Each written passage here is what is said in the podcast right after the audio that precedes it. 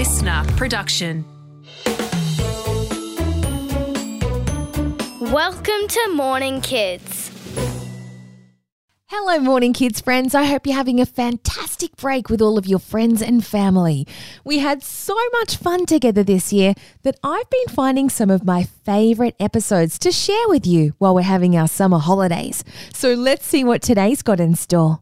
It's Travel Thursday. Oh, goody. It's that time of the week where we pack our imaginary bags and take an imaginary trip to somewhere around the world to learn more about that place. And today we're going to a very special part of Australia.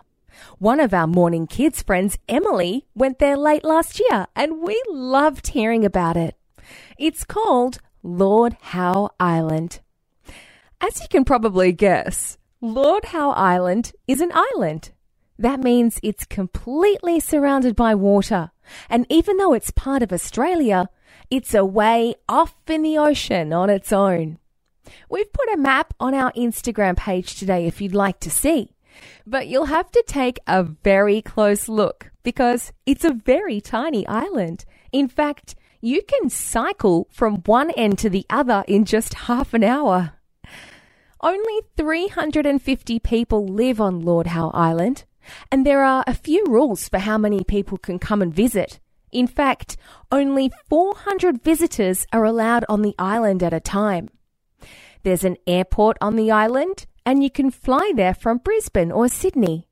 But there aren't many cars, and the fastest you can drive is 25 kilometres an hour. Most people cycle around the island, but everyone waves to each other when they drive past.